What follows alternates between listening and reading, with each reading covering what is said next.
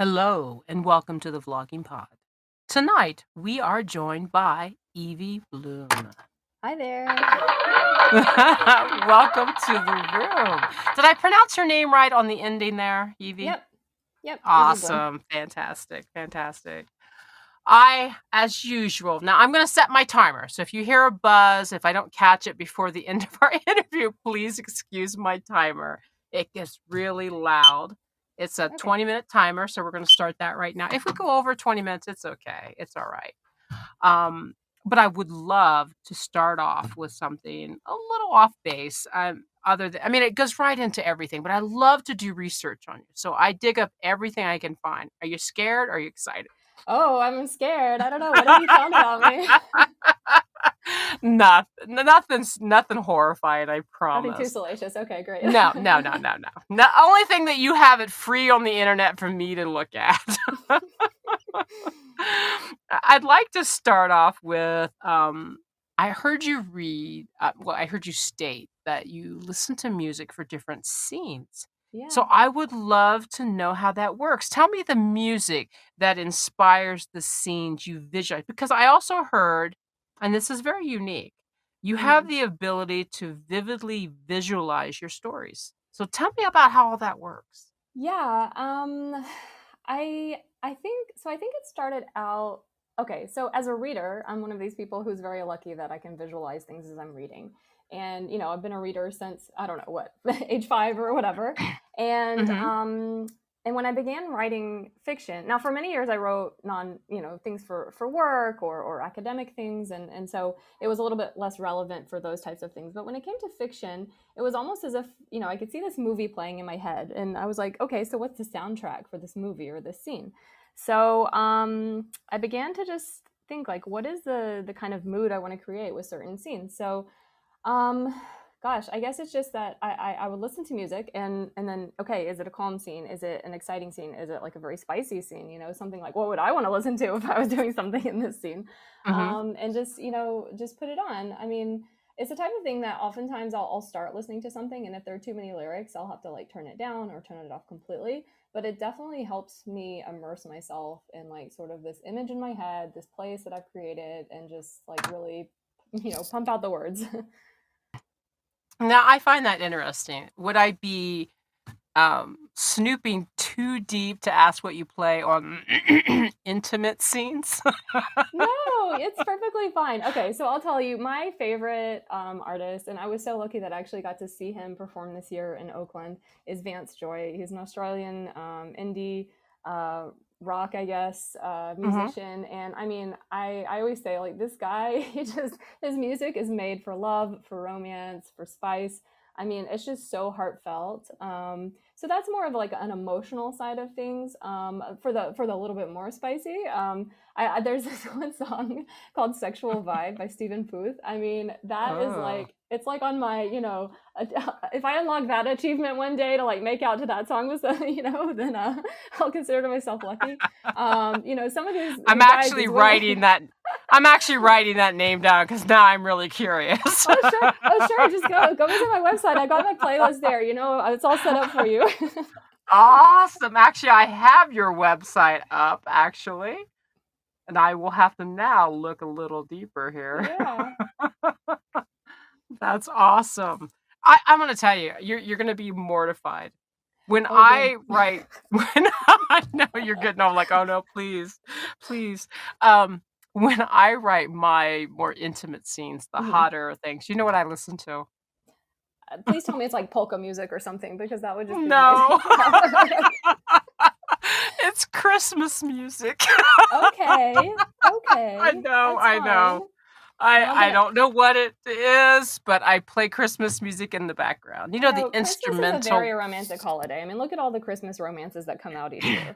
I mean, it is. But I just love the instrumental. I love to ask Alexa to just play it, and then hold on, I'm making sure nothing's turning on in here because once I say her name. Yeah, but anyways, I don't know what it is. I just love the instrumental Christmas music. Well, when I go for like a little bit like songs that have a few fewer lyrics and just more like instruments. I go with like Glass Animals because they have like just a lot of like heavy beats and like a lot of music, but not too heavy on the words. And that's kind of the direction I go. I mean, you know, I'm Jewish, so I'm not gonna like tend towards the Christmas music, but I'm looking at your music list as we speak. I'm on your page. Awesome. So, well, I think it's awesome. I love having you guys's. I love having the people that are on my show, your websites and everything. I have 3 computers going in here, so I love having access to all your stuff at my fingertips. You're a multitasker. So yeah, well, I don't know if I'm good at it, but I try to fluff my way through it. So, how would you say your personal and professional development plays out in the creation of your characters?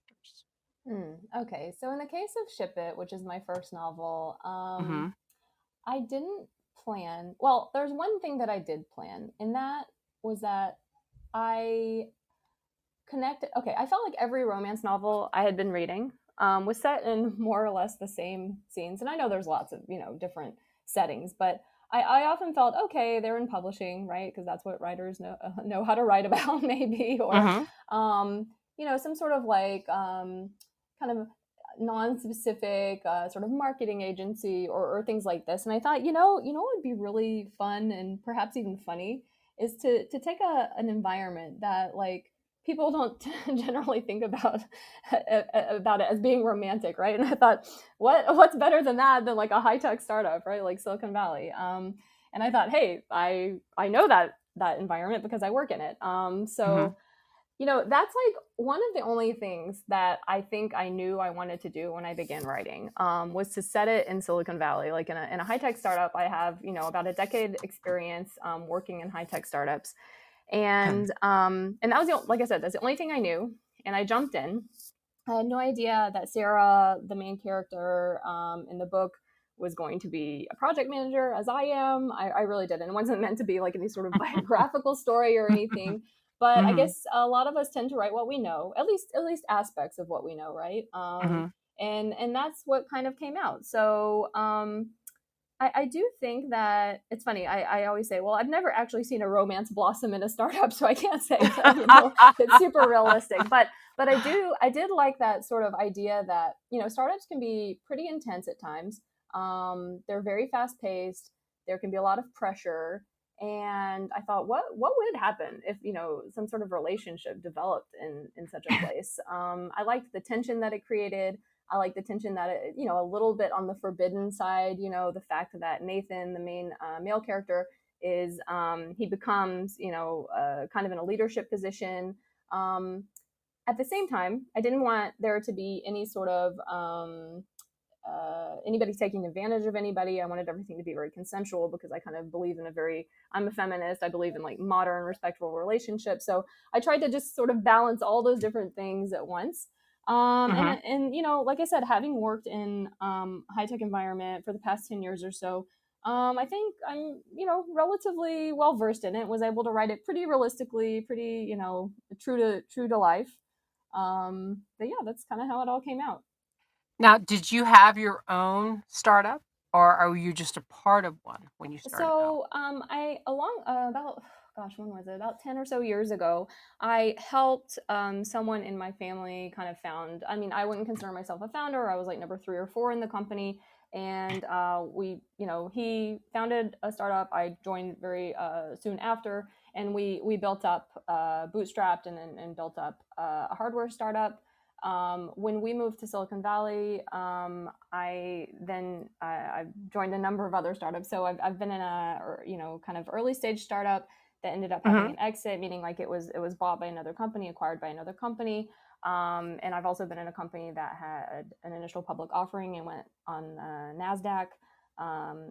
And been a part of a lot of all these different experiences. So, been extremely interesting. It's not something I started out like when I first got out of college, but I was really lucky to kind of get into that world because it's a fun and exciting and very interesting world.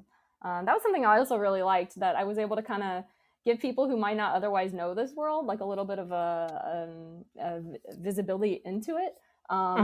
but like, you know, through a different lens of like a romance novel. Like, actually, I think you make it sound very exciting.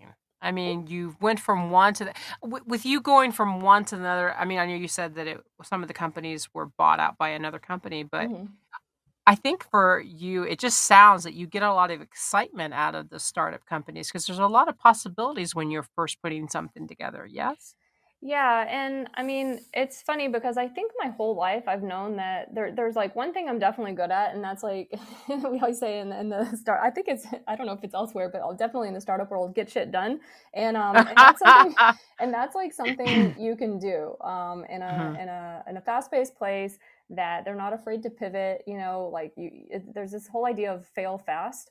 And I've gotten to like really experience that in a lot of different places, and really, you know, in a startup, you often wear numerous hats, you know, in a big corporate environment, you might have like one job and there's like, okay, here's the job role and its description. But like in a startup, you could be doing 3 or 4 different things, sometimes more depending on what's needed. And honestly, I really think it's helped me,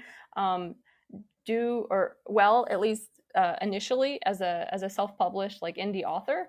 Because I wasn't afraid. I was like, okay, so worst case scenario, like it just doesn't go great, but I learned from it. Right. And the whole idea of this, like creating this sort of like, it's called a minimum viable product, like just creating something to get it to market. Let's see how people react. Like, is it worth anything, you know? And then like iterating on that, you know, for the next round, it's been really helpful to me as an author.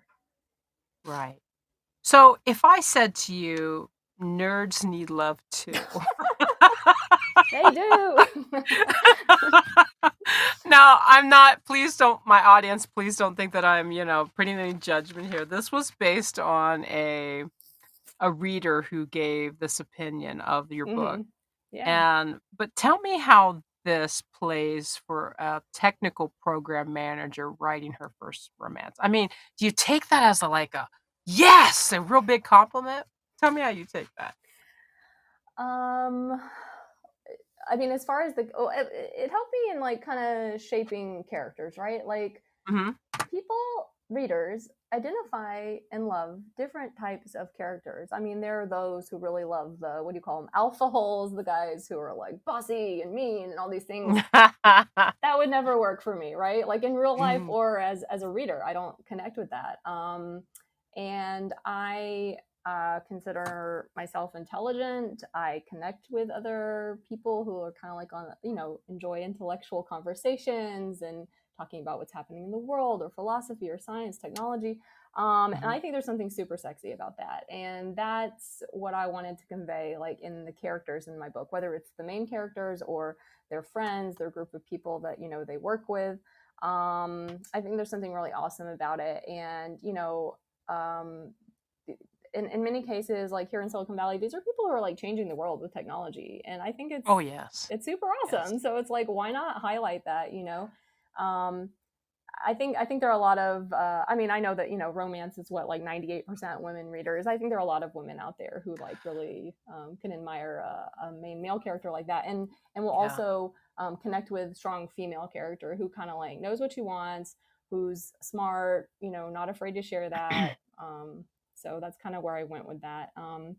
You know, right. And what's a nerd anyways? A nerd's somebody who, you know, whatever. I'm a nerd. I'll admit it. That's fine. Well, you know, you could be a nerd of everything. It doesn't have to be a technology. You can be a nerd as far as like supernatural stuff. You can be, to me, I see a nerd as someone who is totally invested in something that's what really likes. Like, what? We're going to do what? Sci-fi? Yeah. I'm in. That could be a sci-fi nerd. You don't have to just be a tech nerd. Totally. You could be a romance nerd. I completely agree. And I think it's great when people are passionate about something that they connect with. It's an opportunity to make friends, create communities, just like have a good time, you know? So I'm all for it. Right. Now, in the beginning, you slightly mentioned your book, which we were talking about today, is called Ship It. Now, as you can notice in the title of my thing, I put romance pitch, and we're going to get to that. So, because that's a little prelude. You probably know more than I do. But So let's dive a little deeper into Ship It. Let's talk about this book. Tell me about its storyline and its creation. Yeah. So, okay, I'll jump to the end before I jump to the beginning, and not in a spoiler kind of way, but meaning like, so Ship It, you know, the title, it has kind of a double meaning, and I have to credit my husband with helping me out with this one. So when you're doing software development, like let's say you're developing a feature or some sort of product, when it's ready to go, like people often say, okay, let's ship it. Like the same way you would with any sort of like old school type of product that you're, you know, it's ready to go, you package it, you ship it, right? Right. But you say the same thing when you're developing a product in tech. But of course, ship it can also mean like, oh, I ship two people because I think that they kind of would be good together, right? So it kind of has that double meaning. And that's kind of how I arrived at that. And, you know, it starts basically with a one-night stand. I don't know where I came up with that, but I did. And it's funny because, like, someone was like, oh, you mean like Grey's Anatomy? And I was like, I've never seen Grey's Anatomy. So then I had to watch Grey's Anatomy. Oh, my gosh, really? I, like, literally published the book before I ever saw one episode of Grey's Anatomy, which I love now. But, yeah, so it starts with this, like, one-night stand. And then this woman's like, but wait, I'm about to, like, start my new job at this like high-tech startup. I've never worked in any sort of startup before, and like I can't be like distracted by this, like, you know, admittedly very cute and wonderful guy, but like no, it's not gonna happen. So she just like, you know, escapes into the morning, and she thinks she's done and she's gonna start her job. Well, you know, as things happen in these romance books with these tropes, you know, who do they run into at work but, you know, the person that they had this one night stand with. So, yeah. And because of his like new leadership position, he's like, oh man, like I really can't pursue this. Right. And she feels the same way, except, you know, there's chemistry, right? Like they each felt, you know, not exactly insta love, but that they had some really good chemistry between them. And so it's just about them kind of navigating that very sort of tense situation in which they, you know, see each other all the time at work and have to work together, but knowing that they shouldn't be together really. And at the same time, they're, you know, they're both dealing with some other challenges, which, you know, he is dealing with his father going through some medical issues. She's able to like kind of emotionally support him in that. Unfortunately, she lost her father a few years previously, so she's still kind of overcoming that, overcoming a bad relationship as well. And all of this is kind of taking place, you know, at the end of, or sort of people transitioning out of the COVID pandemic. And I think that part of it all kind of, there are bits and pieces throughout this book, of course, that were just kind of inspired, I guess, by my own situations, things I'm experiencing, my own life, my own fears, my own situations, as well as just sort of this feeling of like, oh my gosh, like this pandemic has been hard with the lockdown in California and all these things. It was like my whole sort of like emotional way of like dealing with all these things, I guess, was to write this story. But yeah, but that's what resulted. So you have to see, like, are they going to get together? Are they not? There's a little love triangle action going on. There's also things happening in the business. Like I said, I wanted to include that sort of not just the love story, but also things that are happening, you know, in this high tech world as part of the story. And, yeah. So now this first book, this is your first, correct? Yeah. Okay. Now, talk to me about what you learned, because from what I understand, you self-published, correct? So tell me what you learned as far as the self-publishing. Yeah, so I'll say this. When I started writing this, I didn't know what is my goal, right? I didn't even know if I could write a book. I had no idea. I finished a manuscript, and my first draft actually took about, you know, 3 weeks to finish, and I truly had no idea, like, is this anything or not? I luckily know this wonderful romance editor who did a manuscript evaluation for me and helped me sort of like restructure things, get it into shape, and then of course edit for months. At that point I thought, okay, I guess I have to start learning like how do you actually publish something now, because it looks like I could. I queried, didn't go great, you know. And then, but me being a project manager, I was like, you know, I know how to deliver a product. Like, I'm pretty sure I could do this myself. And having worked in editing in the past, as well as proofreading and all sorts of, you know, writing related professions, I thought, you know what, I think I might want to explore self-publishing. And that's ultimately what I did. I decided that, you know, I was okay with this not being, you know, the Pulitzer Prize winning novel. It was going to be a good first novel was my goal. And that I wanted to go the indie route for it. And I'm actually quite happy that I did. I think I learned a ton. And I'm planning on like also going that route for the sequel. So yeah. And just for those who know, I believe the temporary title that you thought about going for is Pitch It for your sequel? Yeah, so I've decided that is going to be the title. So yeah, it's going to be Pitch It, because it's a continuation of Nathan and Sarah's story. Lots of intrigue happening. Don't think that things are going to go smoothly, but lots of things happening. And ultimately, they both end up doing a pitch, meaning like a sort of presentation, to sell or convince some people to do what they want them to do. So that's how I came up with that. And that one also has a double meaning, which is like, hey, is their relationship going to be something that lasts or something that they're going to have to like kind of toss out or pitch? Right. Yeah. Well, that's hence why I chose the title of the room today, which is Romance Pitch with Evie Bloom. I like it. Well, I try. Now, when you talk about, I just want our readers, my listeners, not just readers, listen to this. You have 634 reviews on Amazon. Did you know that? No. Yes. Really? Yes, you do. You have, from what I'm looking at here on Amazon, this is why I don't believe that your fan base is going to have a problem. I'm seeing 634 down here. I'm seeing that could be just on the you've just made my day, Ari. Well, I hope. Well, yeah.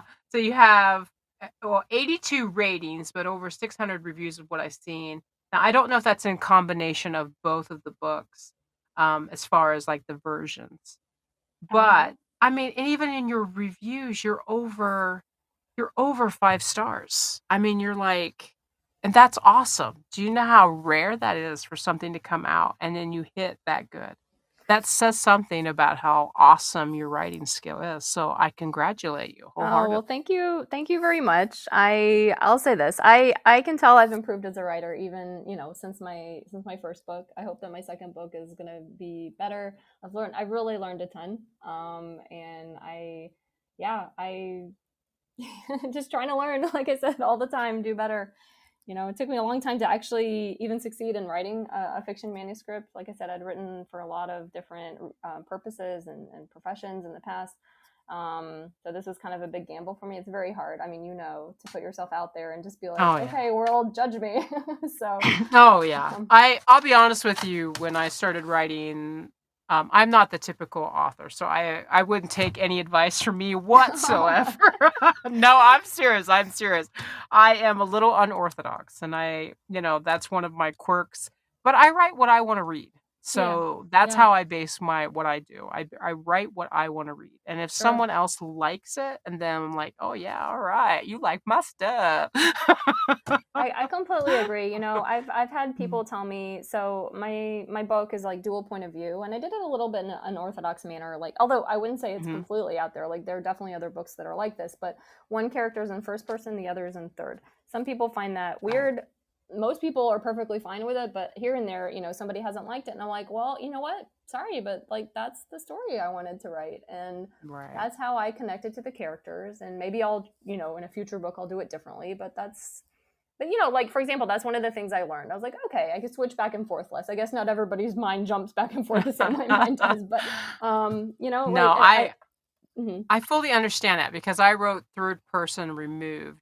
So I fully understand what you're talking about. And one of my series, I switched from characters per chapter. And you can get a love and hate relationship on that from your readers. They can either love it or totally hate it. Yeah. But if you're taking just a 2-character, I'm sure that having the male point of view and the woman's point of view and going in and deep about their emotions, I bet people just swoon over that.